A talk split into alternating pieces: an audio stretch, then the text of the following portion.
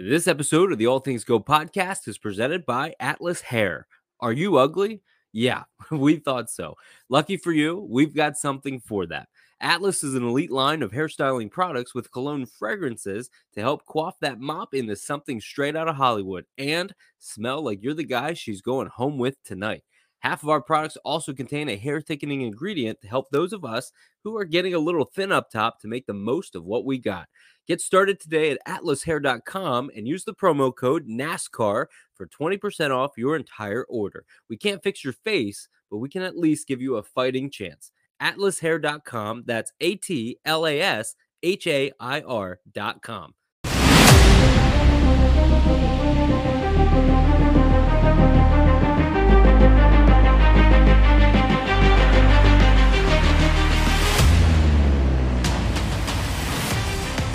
Welcome in to the All Things Go podcast, episode 35. I'm your host, Derek Yoder, joined as always by my co-host, Brian Murphy, at Brian_Murphy_ on Twitter. And Brian, we got a lot to cover on this episode. I'm really excited to go over all the topics we have tonight. But first, I want to introduce a very special guest to the show, Aaron Bearden. Aaron, welcome to the show, my man.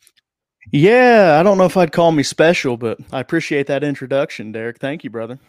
Absolutely. So do this for me, Aaron, if you don't mind. Give a little background of who you are, kind of how you got into motorsports. And, you know, we got a lot to talk about tonight, but I'm sure the people are going to be really interested to know who you are first. Of course, of course. So the main thing you should know about me is I learned my words and numbers from NASCAR as a kid. Born to an Indiana family, dad's from Alabama, moved up there and met my mom. And they started watching NASCAR in the 80s. Dad was looking for something to watch in the summertime when football was off season and became addicted to it. And so by the time I came along, born in 93, it was just ingrained in our family household. And so really ever since then, I was raised up on NASCAR, learned how to say things like Earnhardt and Goodwrench, and really fostered that into a love of motorsports overall. When I got to college, I started kind of writing about it, blogging where I could, and that's just kind of parlayed one thing to another. And now I have a full-time job as a financial analyst, but I play when I can in the racing world, watch a lot of races, write primarily about NASCAR, but also do a newsletter that comes out every Tuesday that covers the whole racing world. So just have a love of it, love watching people go fast, turn left, right, and anything else. Aaron, I've had the pleasure to know you now for probably, 5, 6, 7 years. And you are a racer. I mean, you are a fan. You are invested. Talk a little bit about the Motorsports Beat and everything that you have to offer to, you know, the fans or whoever is looking for some more information. Of course. So, and I think we're seeing moves toward this now. You look at the NASCAR race at Indianapolis this last weekend, such an international flair to the field. I just have a great appreciation for motorsports as a whole. And from the start, the thing I've wanted to do was kind of celebrate the whole industry and find a way to make smarter fans and help people get engaged with the series that they want to watch and learn new series and learn new drivers and learn new forms of motorsports. So the main thing I do every week, I have a newsletter. It's called The Morning Warm-Up. It used to be daily, but time constraints have kind of prevented me from doing it daily for now, so I do it every Tuesday. And this newsletter takes me about 6-7 hours to write. It has news from pretty much every racing series in the world. I go through and kind of get notes and features that come out. I try to put the schedules for everybody that's racing that week, where to watch them. I do it by day. So you can check it and look and see, okay, Thursday night, what do I want to watch? Oh, SRX is racing this weekend. You know, so it's just something I do as a labor of love. I have a Patreon for people that want to support me through that. And then outside of that, I'm kind of playing around with what I want to do right now. I took a little bit of a break post-pandemic. Financially, I wasn't in a great position to try to travel, do a lot of races. And mentally, I was just burnt out, trying to work the full job, you know, working through a pandemic in the real world, and then also trying to play in this just proved taxing. So trying to get back into some of that. I have motorsportsbeat.com as the website. I try to write something about every NASCAR race that comes around, and then I want to play around and do some more things as I can. So work in progress on that right now, but that's where I'm at. You know, we talk to a lot of media members and some that are, really grounded in the sport. And, it's been fun for me to follow you is your journey from college to, the Motorsports Beat and everything you had to do in between. Talk about the struggles, because, man, you have put your heart and soul into this, getting to races on your own dime, all the time and effort, like you said, you spend, putting out the content and putting out the information. Maybe just explain a little bit, all the sacrifices and stuff that took to get where you are. And honestly, maybe not where you wanted to end up, but still a great place. Mm-hmm. Yeah. The first race weekend I ever got to cover on the NASCAR side was at Kentucky Speedway. And I know most people hear Kentucky Speedway and go, oh God. But for me, it was a first chance for me to go to a track that wasn't the Brickyard to see a NASCAR race, let alone cover it. And that first race weekend, I drove an old beat up 98 GMC Sonoma that my father had given me. And I didn't have any money for a hotel. I didn't have anything. There was a Love's truck stop about 1.5 miles from the racetrack. And that was my hotel for the race weekend. So this was 95-degree July nights. I went and covered the truck race, drove over to Love's. The windows could only go all the way down or all the way up on the thing. And I didn't trust leaving them down. So I just sweated through the night, slept in the little tiny cab in the back of that thing, both Friday and Saturday night. Or I think it was Thursday and Friday, whatever it may be. But yeah, just that first race weekend kind of tells it all. I mean, I love this sport. I love being able to write about it. It's been a dream come true to even be able to contribute a small piece to it. And it's something that I've never taken for granted. So everything I do in racing, I do strictly for the love of it. I've never sat down when I went to write something or talk about something and been like, how many clicks is this going to get me? How many views? I just try to write and do things that I find interesting. And I hope that it will parlay into something interesting for the people that follow and support me. So everything I do is just for the love of the game. I've made some money along the way doing it, had some fun, but it's never been about that. So what's the ultimate goal? You said you're hoping to parlay it into something. I hear parlay. It's one of my favorite words in life. So what is your goal? What's the ultimate goal for you?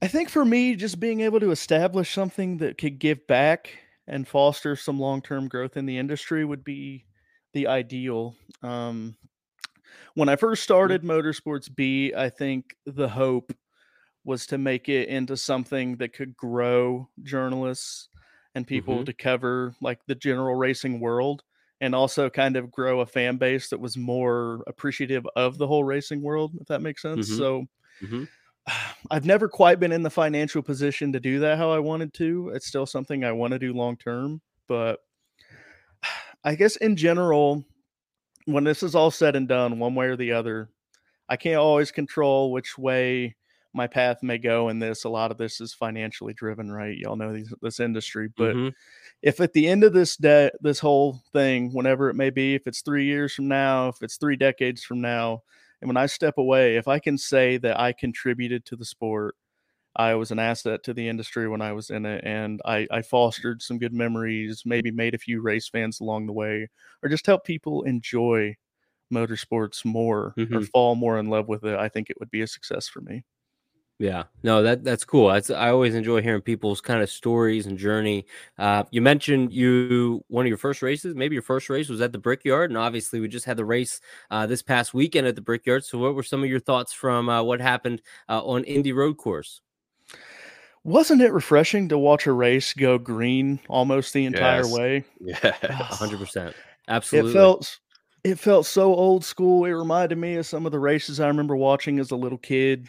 90s, early 2000s. And I know you don't want every race to be like that, right? You need variety. You need a little zest along the way. In a 38-week schedule, you need things to spice it up and provide some change. And it just felt nice to watch a race-long dialogue build, with McDowell and Chase Elliott and Daniel Suarez, and nothing come along to scupper it, especially on that particular road course, because we saw the races there the 2 years prior, and they were a far cry from that. So it was just nice to watch a race play out organically in kind of an old school fashion for me.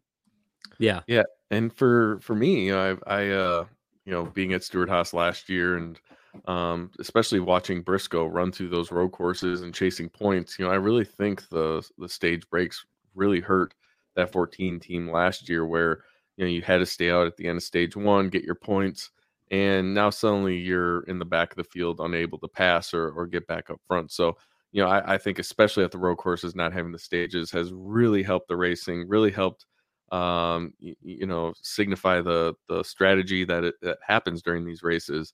To your point, I just cannot believe what a clean race it was, and I don't know if it's a couple things, right? It's probably the stage breaks, but maybe the restart zone being shifted, even though it was only used twice. What a great change that was, and something I think they learned from Chicago and from some other races in the past. But it's great to see NASCAR kind of evolving very quickly to fix some of these issues. It'll be interesting if they make some similar change to COTA next year, but again, that's another topic. Yeah, I don't see how they can't do it differently at COTA, since that was obviously a very troublesome turn and has been for a few years now. But they fixed it, at Indy. We didn't see any issues, unless your name's Joey Logano. We didn't see any issues on Sunday with anybody getting into that turn. So, Brian, I got to give you props where props are due. You yet again called out the guy that you predicted would win. And Michael McDowell. This is what, 3 of the last 4 races that we've done this. We knew how good McDowell was, and we highlighted with his statistics coming in on the road courses. You look at COTA, Sonoma, Chicago. So we knew his track record this year was good. But what an awesome performance. We just saw RFK win a few weeks back. They rattled off 2 in a row. Now we see Front Row. Ford now won 3 in a row. Ford resurgence is here, I assume, right? Or pump the brakes. Man, I don't know. That's a tough one, right?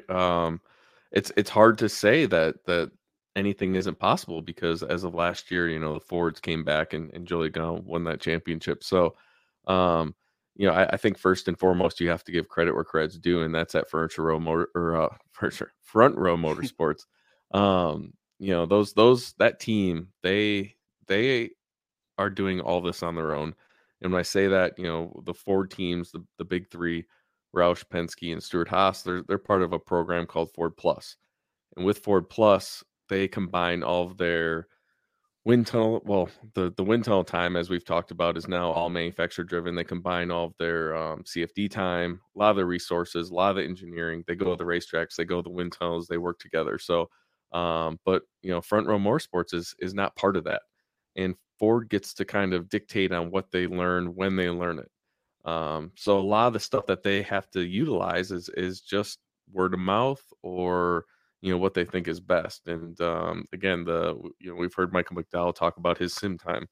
A lot of the sim time at Stewart-Haas was done Wednesday, and that's before you actually load up. So you could go to the simulator and test a lot of things, right or wrong. You'd go to the simulator and come back, and you could reset your car up right before you load it and send it to the racetrack. Their sim time is on Thursdays, and those cars are shipped out by that point. So they are unable to make changes with what Michael likes or learns in the simulator on that Thursday. I think a lot of people, even me, I would say that's probably sometimes a benefit. I think a lot of these engineers are giving the simulator maybe a little bit too much credit and kind of drifting off into this computer world that probably doesn't replicate the racetrack or the race cars that are hitting the racetrack correctly. So, it's hard to say anything, but I think that team is maximizing the people and the resources they have better than any other team out there. And that includes Hendrick, includes Joe Gibbs, whatever it may be. They're not performing at the same level, but they are utilizing the resources and people they have to the best of their abilities, and probably better than anybody else. I mean, this team is just lights out right now. So it's going to be exciting to see what they can do in the playoffs. What about you, Aaron? What do you think about what the 34 team just did? Obviously getting that win. We talked about Ford here briefly. What is some of your assessment, especially over the last 3 weeks? I mean, it's kind of pleasant to see new teams kind of break out. I mean, RFK is an old team coming back, but it's just a positive, I think. This isn't a new thing for this 34 team, especially on road courses. Ryan, you're a big proponent of tracking the road course points. You know that as well as anybody, but Michael McDowell and that 34 team have been excelling, particularly on the road courses every week, and just really at all tracks have been so good at just maximizing what they're capable of getting. You always hear teams talk about that. Get whatever you can get that day. If you've got an 8th place car, finish 8th. If you've got a 13th place car, finish 13th. And they had done that really all year. And it kind of stood to reason that if they could ever get a car that was good enough to win, they've shown that they can run to the level of their equipment. And they provided the kind of car Michael McDowell needed to win the race. He goes out there, shows what he's capable of, gets the job done. You know, we saw a team issue / mistake on pit road, but it was the Trackhouse team with Daniel Suarez that cost them a race. We saw the dominant kind of favorite for a lot of people that people thought might win, and Chase Elliott. Everybody thought, oh, Chase is second going here in stage three. He's going to chase McDowell down and get that big win to make the playoffs. And McDowell didn't make any mistakes.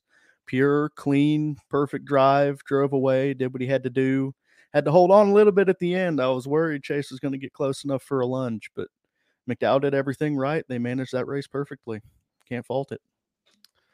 Yeah, and when we talk about Ford too, I know, you know, Derek, you asked about, you know, have we seen a Ford resurgence? And I don't know. Like, I think I've talked a little bit about the whole year about how I don't think Ford is quite that far off. I mean, yes, they have to hit their marks and do things maybe a little better than the other manufacturers, but you know, it's just a whole platform issue. It's maximizing the car's location in the air, and really now, like we talked about, when everything goes through the manufacturer, when the wheel force tests, when, you know, the Goodyear tests like we're seeing now, the wind tunnel time, all that goes through manufacturer. So you're going to see a lot more swings in manufacturer power than we ever have before, because all of the resources are in the hands of the manufacturer. With that said, there's no question Ford, when it comes to the sim models, when it comes to a lot of the programming, Ford is known to be a decade behind Chevy and Toyota. The Toyota teams and everything that they are given from the worldwide scene, the WEC cars, the IMSA cars, the drift, you know, I mean the Toyota footmark on motorsports worldwide is massive, and that carries so much weight. So it's interesting when, you know, you hear a lot of the Ford engineers kind of complain about the simulation programs or a lot of things that they have to deal with that are quote unquote outdated compared to the other manufacturers. And yet when you see these resurgence, as you call, late in the year, it's tough for a team or teams in general to go that manufacturer and say, we need better equipment. And the manufacturer turn around and say, well, you just won the championship. You just won 3 more races. What do you actually need to win these races? Do you need it? Or do we just need to figure out how to use them better? Do we need to figure out how to use this race car platform better? So it's an interesting mix of the what's and whys of a manufacturer nowadays, especially with so much out of the race team hands. I think that's a good point. And when you were talking about some of the elements there where teams going to Ford and saying, we need this or that, I found it very fascinating to hear on Actions Detrimental that Front Row does not have a Hawkeye. That blew my mind. Is that something that, you know, what should I have been surprised to hear that? Or I just assumed all the major teams, and I would include them, all have a Hawkeye. Well, I mean, first and foremost, you have to talk about the cost. True. You know, the cost of one is $300,000+, let alone the people that you have to run the machine, to service the machine, to keep up with the machine. You know, and a lot of these teams went out and got them early on in 2018, and it was kind of an auction. You know, who's going to pay the most for now? And it was, you know, very fortunate for us at Stewart-Haas to get the very first one. And I give a lot of credit to our success in 2018 to having that machine and having the people that were there to find out and really exploit, let's say, the you know, the problems that the machine had early on. Because early on, maybe that machine was only running 60 or 70%. It could only see that much, right? There's a lot of ways to trick it. I talk about you know, a lot of the funny business that used to happen back then. Well, you know, colors and shapes used to really, and they still do, but used to really affect the Hawkeye. You used to see all the black accents, all the things going on in the race cars. And the other thing we found out early on was if you stepped outside the box of legality by a certain amount, it threw the information away. So at some points we were running tails upwards of an inch wider than were legal because the computer was just throwing away. So, you know, having all these people, having all these resources to figure out and exploit these issues, it really gave us an advantage in 2018. Now let's fast forward to today. That Hawkeye, that OSS is running at 95%. It is really, I mean, NASCAR knows what to spray, when to spray, how the colors affect the car. There's multiple colors that you can actually have the Hawkeye project and help it read better. So if you have a red car, you can project in red. It'll read red colors better. You know, if you have a green car or whatever it may be, you can project different colors to read better. So nowadays, that system, honestly, it runs so well that if you just have a Romer Arm, which Romer Arms are a metrology device that every team uses, you have to have one. At Stewart-Haas in the body-hanging department, we had at least 20, 25 of them, and they cost upwards of $100,000 a piece. And what do they do? Have them. It basically, so this whole platform works off an XYZ, you know, basis. So it's just like, you know, X is front to back, Y is left to right, Z is up and down. Well, you're just finding points in space. So all you're doing is building these cars in space. They could be located on the roof. They could be located in the truck bay. They could be located in the body hanging department. And all you have to do is lock into the car and you just build off there. So you're just basically working in this CAD, this gold surface that I always talk about. And you're building the body plus or minus 150 thousandths off that. So you use Romer Arms to measure where you're at. So that's kind of, instead of tape measures, instead of lasers, instead of whatever, however way you could measure hang a body in the past, now you use Romer Arms. And they are accurate down to 0.005 of an inch. So they come with scanners. They come with all kinds of accessories. And you really don't even need a Hawkeye anymore or OSS. It doesn't really, there's very few gains when it comes to tricking it. There's very few performance items. It's really an item that you don't need nowadays, especially Hawkeye. The top like 4 or 5 guys from Hawkeye left about 2 years ago and started Bolt 6. We've talked about Bolt 6. Yeah, Bolt 6 is the company now that has built the underbody scanner. So a lot of the stuff NASCAR needs out of Hawkeye to update. When we went to the Gen 7 to update the platform, the CAD drawing was very difficult because all those people went to a different company. So now there's going to be an update again where, you know, I've heard of a car wash system where you'll drive your car into a platform, it will roll through, it will scan the underbody, overbody, all kinds of options, right? But it's super difficult to plan, build, engineer all these things. So I just don't see Front Row buying a Hawkeye when they don't need one. They really don't need one.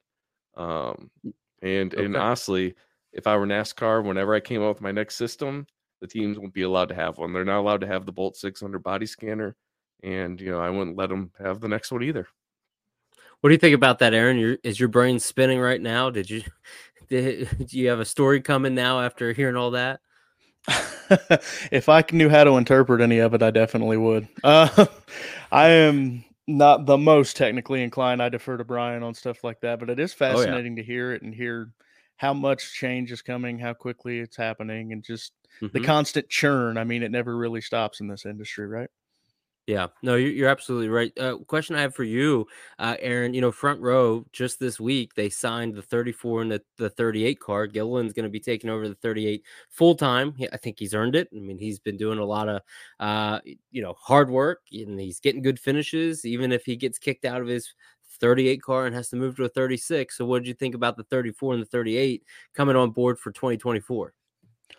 Well, McDowell is the obvious one. It just makes sense. Even before they won this weekend, that was clear cut. You want to keep that party together as good as they're running. Right. The 38 was tricky because they have Zane Smith waiting in the wings, who I think would be considered one of the top prospects in the Ford ranks right now. Obviously won the Truck Series championship last year, one of the favorites to do it again this year. I feel like it's kind of him and Corey Heim toward the top of the ladder there. So it's a tough call. I think based on the way he ran in the spring and early summer, I can see why you would bring Todd back. As long as owners are happy and they can keep the partners happy with him. I mean, he's a young talent. We forget how young Todd Gilliland is.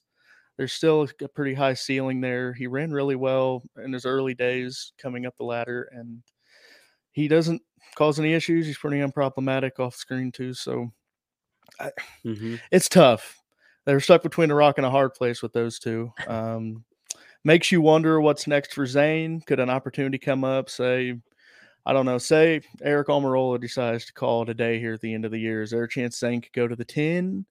Like, you wonder what opportunities there might be for Zane. You know, the front row press release kind of left that open-ended on what might be next for him. They mentioned coming back could be an option. So that makes you think there might be options on the table for Zane, but I think somebody would be smart to make sure he ends up in a good ride, because everything he's shown right now in the Truck Series makes me think that he could deliver on whatever he's put in.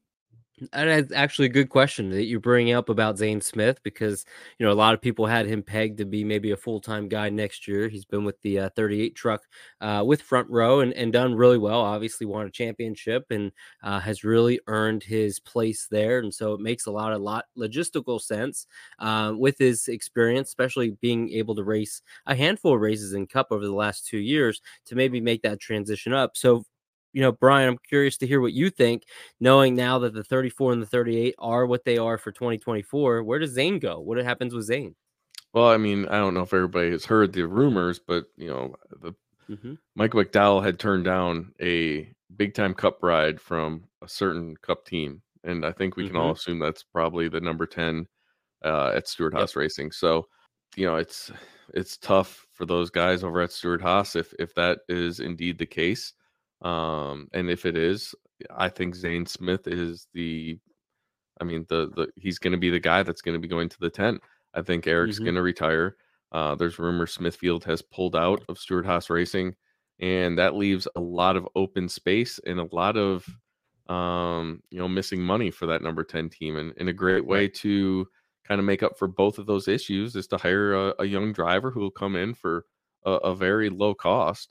And, which is fine, because, it's a great step for the future. I think Zane Smith is going to be a talent to have in the Cup Series. So, if they can't find somebody to fill, a veteran to fill that number 10 spot, I think Zane is a shoo-in for that car. And, I think he would be a great personality, a great talent to have over there.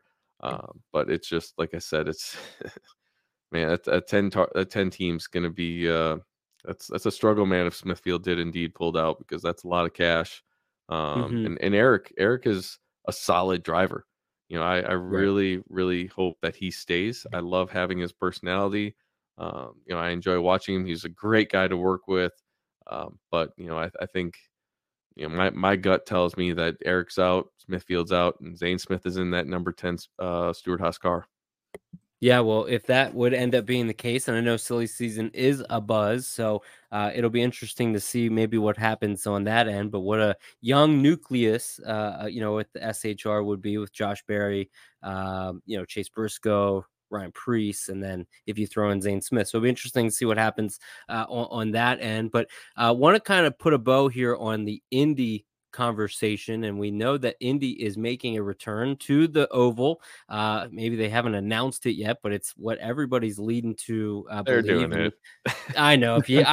If you hear some podcasts, it's happening. We all know it's happening. All right. So I think I know where Aaron sits with it, because Aaron, that was one of your first races that you went to or were a part of, correct? Yep. 1999 Brickyard 400. 1999 Brickyard 400 won by Dale Jarrett. Correct. Put a tomb that day. Look at that. Okay. So we saw Chase Briscoe, Ty Gibbs doing some hot laps. I was really curious to hear some of the audio there, to hear what their off throttle was. You know how I'm thinking about the futuristic elements there. So what do you guys think? Brian, I'll start with you, and then I'll go to Aaron. What do you think about them making the return to the Oval? Smart move? I mean, I think they have to. I don't I don't. Both? Can they do both? I've told you before, I dislike that road course at that racetrack more than any other racetrack possibly in the world. If you take that road course and you put it anywhere else and just lay it out there and say, what do you think of this? Nobody would go there. No series, no driver, nobody would agree to it. But because it's inside this Indianapolis Motor Speedway, somehow it's got this extra flavor. And I've talked about IMSA going to an 8-hour there next year. I haven't talked to one guy in the IMSA paddock that is even remotely excited about that move. No one can understand that move.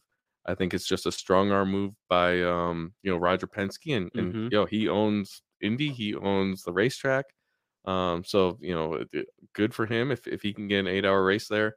But man, let's be serious here. There's plenty more venues outside of that road course that we can go to, and if we're going to trade a road course, we're going to trade that road course for Montreal. We know we're going to Montreal next year as well, so everything will be better. But yes, if we're going to Indy, I want to be on that oval. And honestly, I may be a little bit of a hypocrite here.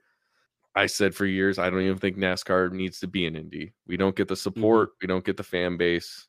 I, honestly, as a crew member going to that racetrack, sometimes I felt like I was getting slapped in the face by some of the workers there, by those yellow jackets. They got their own guys.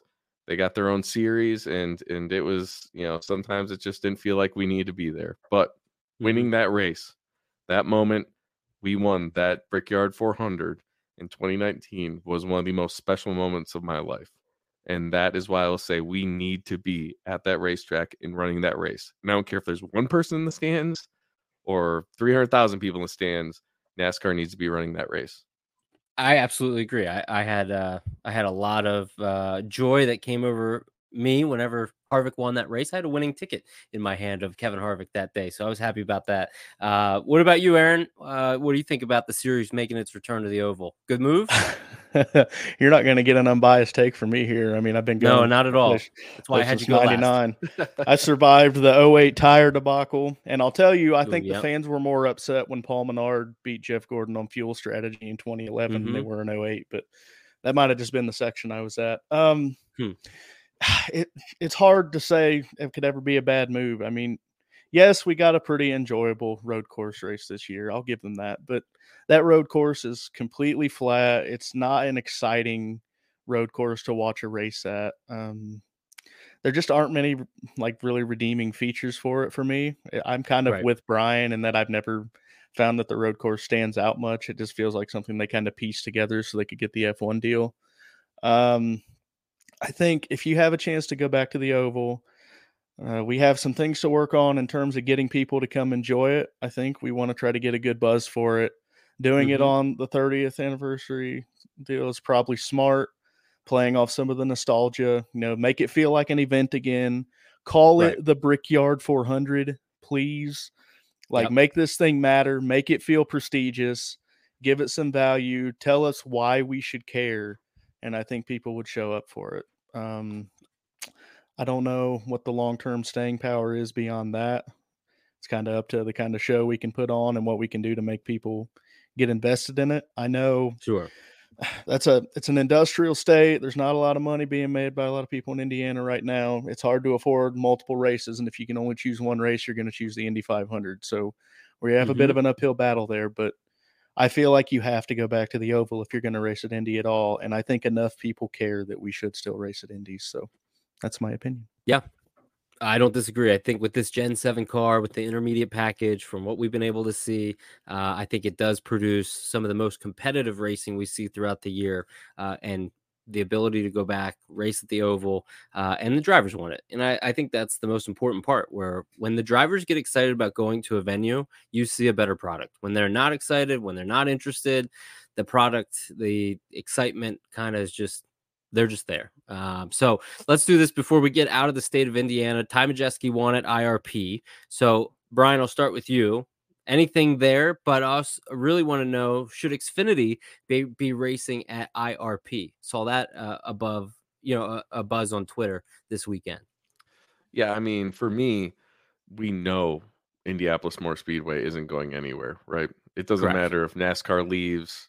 It doesn't matter if the 12-hour, the sports car event leaves. That racetrack is going to be there. The Indy 500 will be there.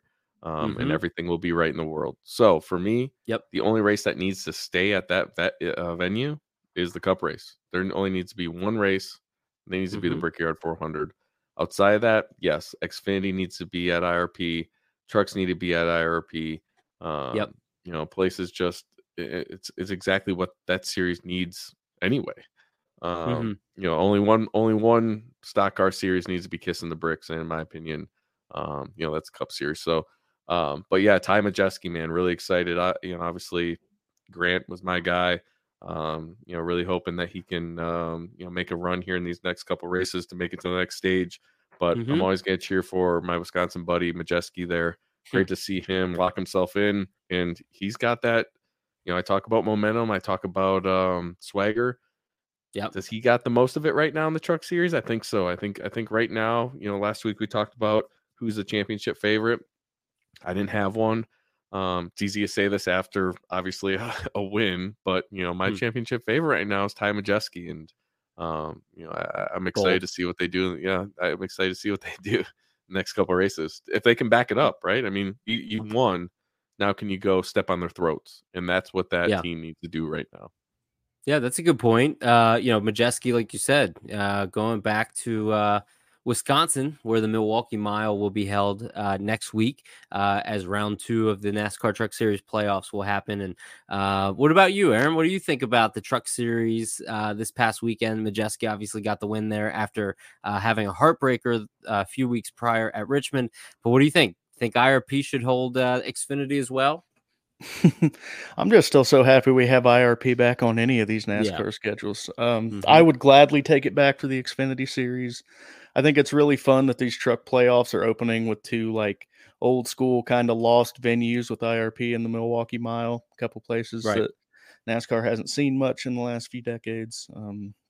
Yeah, good race, classic short track racing.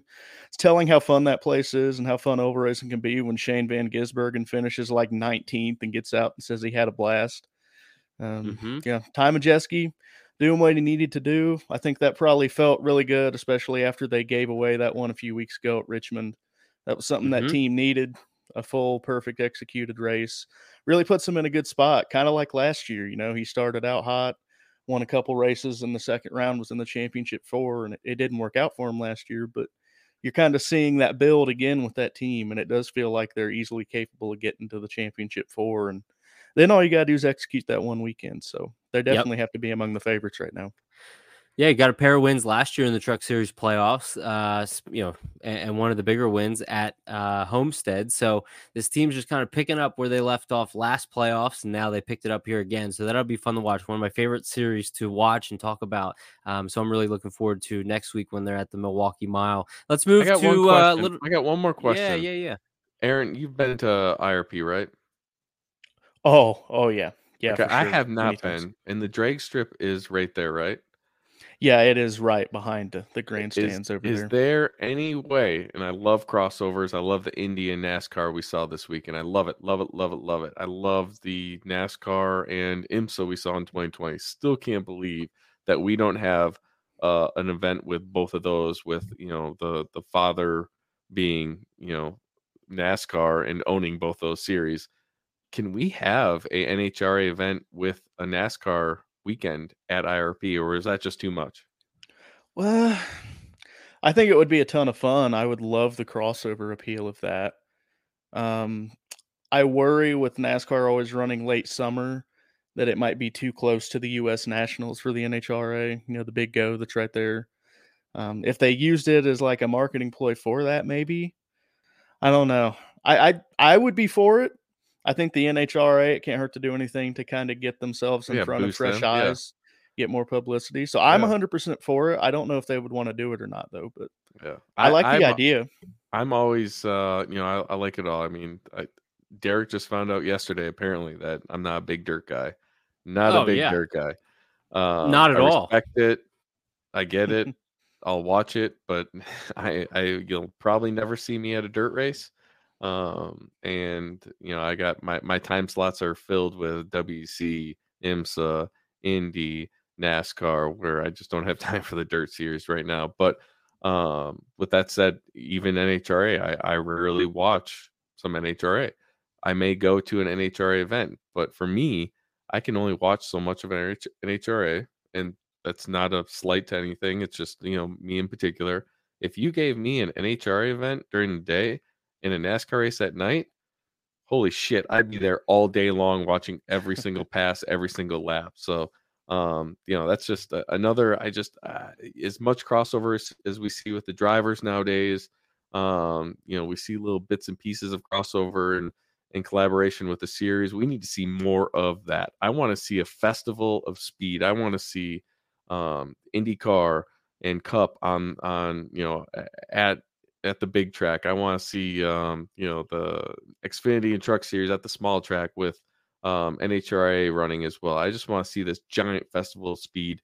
Indianapolis Motor Speedway, you know, IRP would be the perfect place to do that. That sounds awesome. I probably would make the trip out to Indiana for that. So that would be cool. Good idea to kind of have thrown out there. Curious about Watkins Glen. And I want to get your opinion, Brian. I'll start with you first, because I also had a dream last night. And there was a certain driver that I dreamt went to victory lane. And now I'm wondering, do I have to throw money on this guy? Ryan Preece was in my dreams that won the race. And now I'm like, is Ryan good? Like, is this something telling me? So what do you think about this weekend and then my dream? If Ryan Preece wins this weekend, I will burn my fucking house down because I will be so mad. That is my home track. That is the track I saw my first Cup race at. And yes, I do not have a win there. But no, I hope Ryan Preece goes out and wins. You know, for some reason, outside of that 2015 race, do you remember what happened to either of you at the end of that 2015 race? Who won that year? Logano. Okay, no. Did Harvick? I have nightmares about this. Yeah, Harvick ran out of fuel on the last turn of the last lap and got passed by Logano coming to the start finish. And since then, we at Stewart-Haas, and I say we in past tense, obviously, but we ran like shit there. We really didn't have any speed. We didn't have any kind of performance. And you know, given the performance of Stewart-Haas this year, and even on the road courses, I don't see it happening. I just don't see them in any way, shape, or form even having a top 10. So definitely, I wouldn't take that bet there. Okay. Definitely no. Maybe I'll start with the top 10. Maybe that's where I should start before I go to the win. But I had it was in my dream. I woke up and I was like, what do I do with this information? I couldn't believe it. I hope he wins. From the bottom of my heart, I hope he wins. I don't see it. You know, I think for this week, you're going to have some big players. I think McDowell bringing that swagger, and we talk about that swagger momentum, the chip on his shoulder. He's going to be a big-time favorite going in. I think Chase Elliott wins this weekend. I think he has to. I think there's no way outside of this weekend that he has a shot. And I say that at Super Speedway.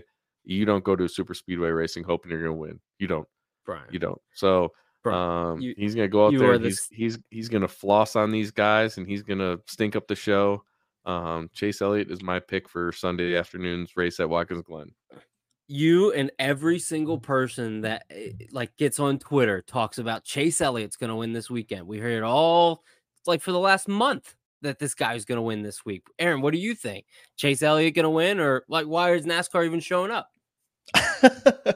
We're gonna crown him. No, yeah, I think Chase has a strong chance, to be honest with you, man. I mean, we just saw that nine team finally firing off, looking like the 9 team again at Indy last week. He's gonna be a tough one. Yeah. Chase looks like he's got his swagger back. The 9 team's rolling. This is the place where he got his first win. It's a place he's ran well pretty much every time he's been there. He was right there in contention last year and had the run in with his teammate. I mean, it's hard not to say he's at least top 3 or 4 and with a shot at it. I think McDowell's going to be there. Daniel Suarez finished top 5 there last year, and we saw how good he was running at Indy. If they don't have that slow stop at the end, he might be the one we're talking about winning the other day. So it's hard to pin one down, but I think your guys like Chase, Daniel Suarez, they're going to be extremely aggressive. They know this is their last real chance to control their destiny. You know, you go to Daytona, if you're Suarez, you gain some points. Maybe you've got a shot on points if Bubba gets wrecked and you get a guy like Truex or Kyle Busch or somebody wins. But I think if you're outside of the playoff grid right now, you feel like you have to win this weekend because it's your last chance to control your destiny. And I think Chase is probably the favorite, if I had to guess. No, Chase is the favorite across every single metric and book you look at. He is the hands down odds on favorite this weekend, and I'm not so sure I buy it quite yet. I think it discounts a lot of the other drivers in the series that really are going to give him a run for his money. I mean, I think, yeah, the 19 went out and finished second this weekend, but other than that, you know, running well this weekend, I don't know the 9 has been even a top 5 car since Chase has returned. Top 5. Tell me a race where he's been top 5. Well, yeah, but we're not talking about all the races. We're talking about road courses. Okay, let's look at the road courses. He wasn't top 5. He wasn't a top 5 car at Chicago. Chicago had some messed up strategy, man. They messed up that whole deal. Well, all I know is the guy missed a race, and he's sitting 9th in the road course crown standings right now, 58 back from the leader. So he is the third fastest car on road courses outside of McDowell and Larson. Right. But, okay, I'm with you. So go over those standings, because I think that is a pivotal place to kind of stay. So go over, obviously, McDowell got the win. Bush had a struggle of a day. So what do those standings kind of look like now? Yeah, so after the race this past weekend, which I said before the race that this could be the best chase for the 16th spot in the NASCAR playoffs ever, and McDowell obviously messed that up by going out and winning. But right now, obviously with a huge race this weekend, getting 59 out of 60 points, McDowell is first with 173 points. Larson in second with 35 back. Reddick in third, 44 back. Kyle Busch, who was in first heading into Indy, is 46 back in fourth. Chris Buescher, 48 back in fifth. Truex, 54 back. William Byron, 55. Christopher Bell, 56. Chase Elliott, 58. And Ty Gibbs. Ty Gibbs has been surprisingly fantastic at road courses this year for a rookie. I mean, he's gone out there and held his own in a very big way. So definitely didn't think he was gonna, you know, make it. If McDowell didn't win this weekend, Elliott didn't win this weekend, I still say McDowell was gonna make it in on points based off of two road courses and a super speedway. But yeah, I mean, Elliott's sitting there in 9th, man. I mean, he missed a whole race. He's got some speed. This is arguably his best road course.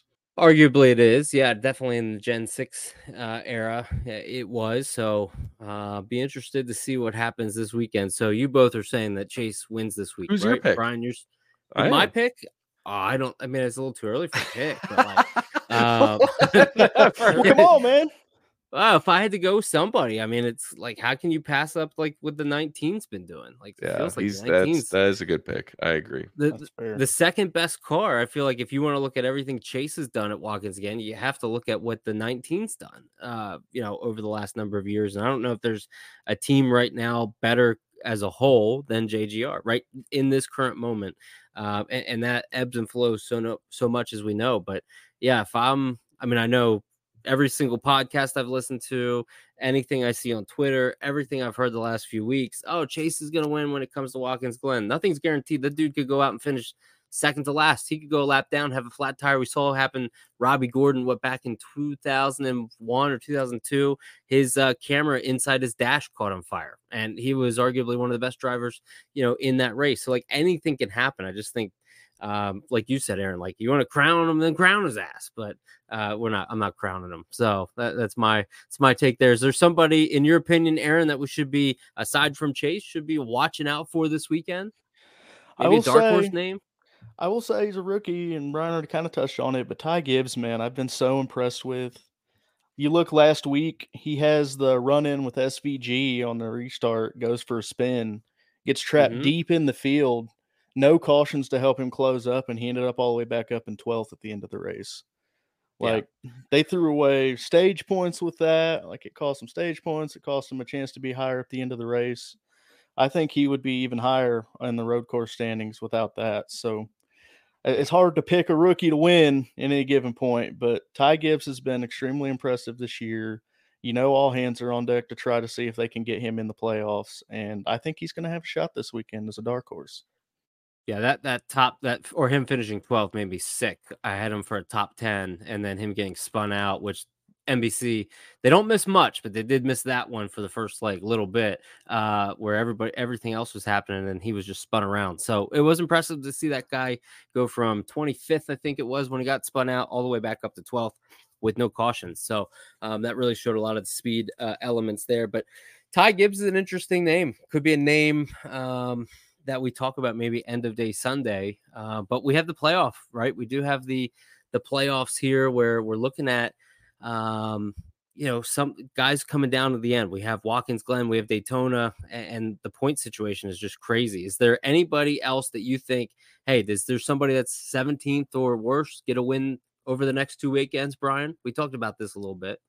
Gosh, I haven't really even thought about it too much. When you talk about just going into a speedway, I know in general, I guess you could just throw anybody in. But man, I really think outside of the people that have already won and Chase Elliott, I think those are your favorites headed into Watkins Glen. How many do we think we're going to see a new winner at Watkins Glen outside of Chase Elliott this weekend? New winner, no, unless it's Ryan Preece. Yeah, who I had a dream of. Yeah. So then obviously just head into speedways, just, flip a coin. So, I think it's just a battle between those guys in 16th place. And honestly, I think Bubba's got 20 some points. He's got a good lead. So just do all the things right. Just, just execute on pit road, execute as a driver. Make conservative calls. I say make conservative calls going into these races and follow the leader. If you're the 23, and I think you're going to come out head into the playoffs here. So I think, like I said, I really thought this was going to be a fantastic chase to the playoffs for that 16th spot. McDowell kind of just shut that door instantly. And I think it's going to be kind of uneventful and boring head into Darlington. There's one name in particular we did not talk about, which I was a little surprised to hear maybe his name not come up from either one of you, and it is AJ Allmendinger. I'm curious to hear, Aaron, I'll start with you. What do you think about AJ this weekend?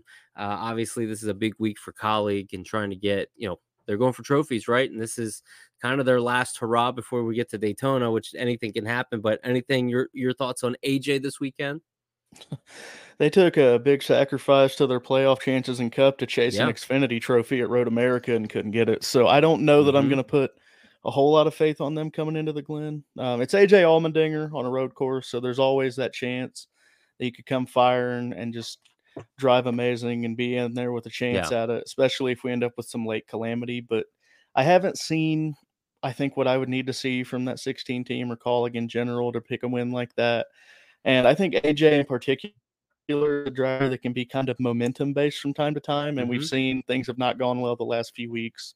It's going to be hard for him to kind of get his mojo back going into this one. So, obviously, they could win. I wouldn't put my money on it, though. What about you, Brian? What do you think about AJ this weekend? We've heard some different things about colleague, and obviously, we know Haley's going to RWR, but what do you think about AJ this weekend and maybe colleague in the long term? Yeah, I mean, to Aaron's point, I think seeing AJ go to Road America and take kind of priority over the Cup deal over at Richmond was an interesting move. I've heard some speculation that they may or are putting out their charters for sale, but I've heard that is not the case. That they are still planning on staying in Cup. And they're looking for partners. They're looking for whatever they can do to keep those charters. And obviously they have upwards of $30 million, for a charter right now. And the good thing is, I think if you're Matt Colleague, you sit down and you say, what do I want to do? Right. Does he want to race in Cup or does he want to race in Xfinity? And either's fine. You look at Junior, right? I mean, that guy could probably go out and do whatever he wants. Now he's gonna have to spend some of his own money, right? But he could do running in Xfinity is a great, a great situation for drivers, for teams, for crew members. So it's not a slight to just run Xfinity. It's a great place to be. It's great racing. You've said it's your favorite racing. So, but I think if you if you want to be in Cup, you know, I think this is a big moment where he needs to decide, can we win in Cup? You know, we always talk about this Gen 7 car. You know, how much has it helped? You know, me and you got in this conversation last night. When you look at all these teams across the board, I don't think the Gen 7 platform has necessarily helped as much as people give it credit to. And, you know, if you take away the Gen 6 parts freeze, if you take away, you know, the fact that the manufacturers control all of the R&D, like we talked about earlier, it's not necessarily as much as the car. And really the only team I think you can apples to apples is Front Row. They're the only team that stayed the same. They've stayed consistent. They're in the same position. They're in the same position financially. They have limited number of people. They're not getting extra resources, and they are running better. So that is like the only thing that shows me that this Gen 7 platform has actually helped people perform better. You have a team like Stewart-Haas Racing who is running atrociously worse for whatever reason. And you know what? You look at that colleague team, this Gen 7 platform hasn't helped them run much better. They have a win at Indy, but there's just something missing, and they are in the same situation as Front Row. And you know, I think they have to sit down and figure out what Front Row has messed up everybody, right? They've messed up the big teams. They've messed up the small teams. They have really shaken up the series and made people question, like, how is this possible? How is this team doing this? And I think if you're a colleague, you have to look at that and say, if I want to win Cup races, I need to make a change here. Personnel, whatever it may be, manufacturer, I don't know what it is, right? I mean, I could give my opinions, but if they don't want to be in Cup racing, it's time to sell. Now's the time to sell, and that's fine. But you know, they definitely are not my pick going into Watkins Glen this weekend whatsoever. Yeah, no, I think that's good information that you shared there as well. But yeah, I mean, that team right now, definitely interesting. I mean, that obviously their biggest opportunities this weekend with AJ and getting, you know, he won his first ever race there, although it was with the 47 car. So never know. Maybe that happens to, you know, for a second time here. So very curious to hear. I don't know if you guys have anything else. I want to conclude with SRX. I know this is the last week of the SRX series racing. They're at the Lucas Oil Raceway. And so it's just going to be an interesting thing to watch. Aaron, have you been watching any of the SRX at all? Yeah, I tune in every Thursday. It's a little rough when I get up at 5, 6 a.m. for work the next morning, but I gave her a glance. Last week was kind of fun. It felt like the Tony Stewart Invitational for a little while, but a little bit. It's been an okay series. I feel like I don't fully understand what the identity of SRX is. Like, sometimes it feels like they want to be like IROC. Sometimes it feels like what do they call, like, the PGA Senior Tour thing that golf does, like Champions Tour. Yep. Yeah, sometimes, like, we have, like, a good run from, like, Haley Deegan, and it's like, okay, we're spotlighting a newer star. Sometimes they have a local guy running. Like, now that Tracy's out, we're going to have Jonathan Davenport in a couple days. So there are things that make it fun. I just, every week I watch, I'm like, I don't know what the identity of the series is, and I feel like maybe that's hurting it a little. I don't know, but it's still been a fun time. It's only 6 weeks in the summer, so it kind of feels harmless ultimately. What about you, Brian? I know you're going to be watching. Got a winner? Man, I really don't. It's I watch every race. This is going to sound crazy. I watch every race, but I don't really keep up with the standings, so I don't really know where we're at. Yeah, Ryan Newman right now has to, I think, finish top 5, and he scores, you know, secures the championship, which would be a really cool story. So that's kind of like his to lose in some ways. And there's only 10, 12 guys that start. So he's really only got to finish 5th. No, it's fun. It's definitely, you know, what else would I be doing on Thursday, right? Watching SRX. I'm actually extremely surprised that they get as bad of, reviews or as bad as the viewership and all viewership that. Thank you. You know, as bad viewership as they do, because especially in the middle of summer, there's really no other nothing. You have some baseball, but there's really nothing going on, and it's entertaining, and they do a great job. The broadcast is phenomenal. I mean, it is. Oh yeah, really. They do a lot of things that you know, some of the other broadcasts need to pay attention to, because it is fantastic. The people they have, the quality of commentators. Logano, I'm gonna give a shout out to him. He is awesome as a commentator. I personally, I think I love him. He's one of my favorites. And all the great things that they do. Obviously, you can't do some of it in, you know, a real professional motorsport scene. But I love it. I'm gonna miss it. You know, really excited. Try to get Down Hawk on again and kind of recap this year. We had him on earlier this year, and what a special guest he was. But you know, it'll be interesting to see what they do. I feel like they've reached a point where you can't do the same thing next year, and you know, whether they go for a 10-week, but have a couple breaks or something. I don't think anybody is okay with doing the same thing. So it'll be interesting to see how they evolve, if they evolve, you know, or if they exist. You know, you never know, right? So, but again, appreciate everything at SRX. Love the series, love the racing, and hope it's here to stay. Yeah, I absolutely agree. Yeah, we'll see if we can get a conversation next week and be able to talk about that more in depth. So, Aaron, let's do this. Let's, you know, kind of give the people a little bit of an opportunity to know how to better support you and everything you got going on. Really appreciate you coming on and joining us here tonight. Yeah, man, I appreciate you guys having me on. I love race cars. Please watch race cars Monday, Tuesday, Wednesday, Thursday, Friday, Saturday, Sunday, any time of the week. Penny Series is racing tonight. I think 68-year-old Ken Schrader won yesterday. Track was slicked off as could be, but fun racing. So just watch racing, first of all.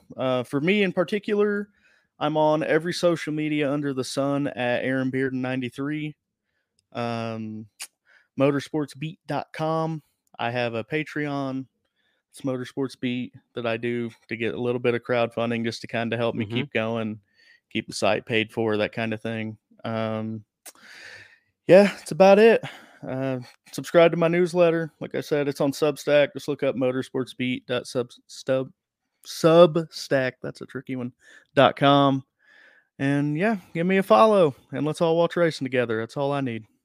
Awesome. Well, I like it. Yeah, I'll definitely have those in the bio. We'll plug all that for you to help, you know, any way you can. So really enjoyed meeting and chatting with you, and definitely looking forward to, again, doing it here sometime in the near future. And Brian, as always, really appreciate you and all the insights that you share. So hopefully you have a good rest of your week. And maybe if you called another winner, that will be something 4 or 5 if Chase wins this week. So thanks again, Brian. Appreciate it. Yep. Nope. Thanks everybody for listening. Thanks again, Aaron, for coming on. And again, tune in next week. Excited to see what we got going.